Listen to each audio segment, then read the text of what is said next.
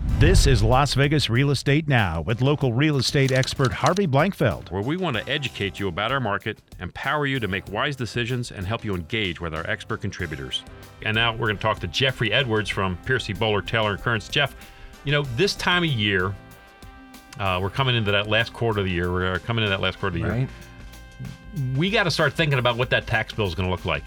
We, well, it, it last year, Yep. if you got a tax refund, this year you're probably going to get a tax refund. Okay. If you're a W two employee, all things, all things. The Nothing same. much has changed Nothing this year. much has changed. Uh, I- and uh, with the with the new tax law, the the standard deduction uh, doubled.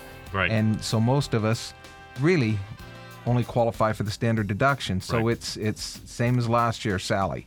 Pretty simple. And and so if you got a tax refund for 2018, most likely you're going to get a tax refund for 2019. This is the time of year when you need to really look at what your withholdings are.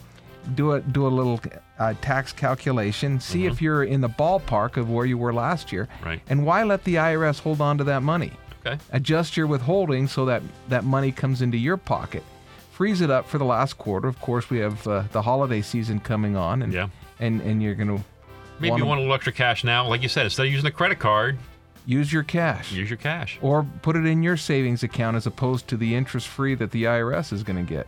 whenever i mean a lot of times when i'm uh, uh, hiring a new uh, person and we're going through and, and they're filling out their forms to, to decide which, what type of withholding they want they get confused and, and one of the things i always like to say to them and correct me where i'm wrong is this is not this does not determine how much tax you pay this determines how much money you have set aside to pay the tax Correct. Okay, so when we're talking about withholding, we're talking about basically the, the, the government is holding onto some money for you to cover your tax bill so you won't have to write a big check at the end of the year. Exactly. That's what they're trying to do. Okay, so when we say adjust your withholding, if, let's say, for instance, last year you ended up paying taxes. Say, say last year you had to write a check for $800 and, And nothing's changed. nothing's changed. you probably need to bump up and There have you more go. withheld All right, so, so add another $20 a week or so to the withholding. just to so- compensate. Just to make sure So you, you don't have to don't- write that check. yeah, or get blindsided with a big check. But I also want to talk a little bit about retirement accounts. So we need to look at that now, too. That is, and that's why I, I, I, I put those two together. Right. So if you're withholding, and and you can adjust your withholding so there you're you're you've got more disposable income now because Right. you paid in enough going into quarter number four.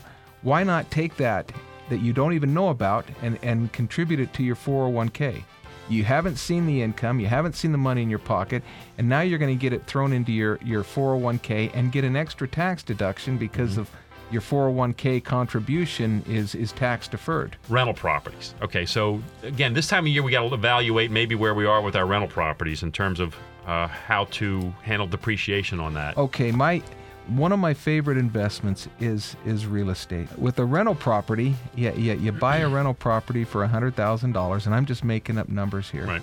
and you've you've got uh, carrying costs of that rental property the the normal maintenance uh, property taxes uh, um, utilities on and on and on so you, you deduct that from the from the rents and then you, if you've got a loan on it, you deduct the interest, of course, because this now, this home is now a business, Right. and any cost that goes into that home is is a deductible expense.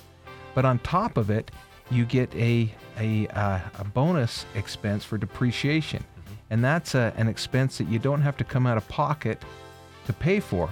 Right. You take a hundred thousand dollar property and you divide it by 27 and a half years, and that's the that's the amount of depreciation you get every year.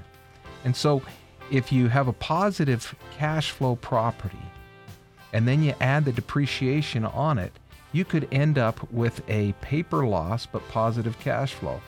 And there again, you've got some free money. This has been Las Vegas Real Estate Now. Thanks for listening, and remember to tune in every Saturday at oh 11 a.m. on 1015 FM, 720 a.m. KDWN.